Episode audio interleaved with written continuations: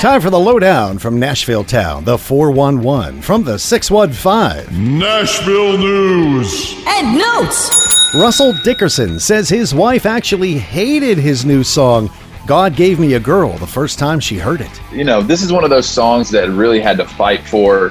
Uh, we wrote the song once, I played it for my wife. She did not enjoy it, she did not sign off on that song and uh, she said the title of the song is better than the actual song. So we took that, not what you want to hear, but you know, later on that year, we ended up rewriting the entire song, and and we walked away with what is now what you just heard, and so.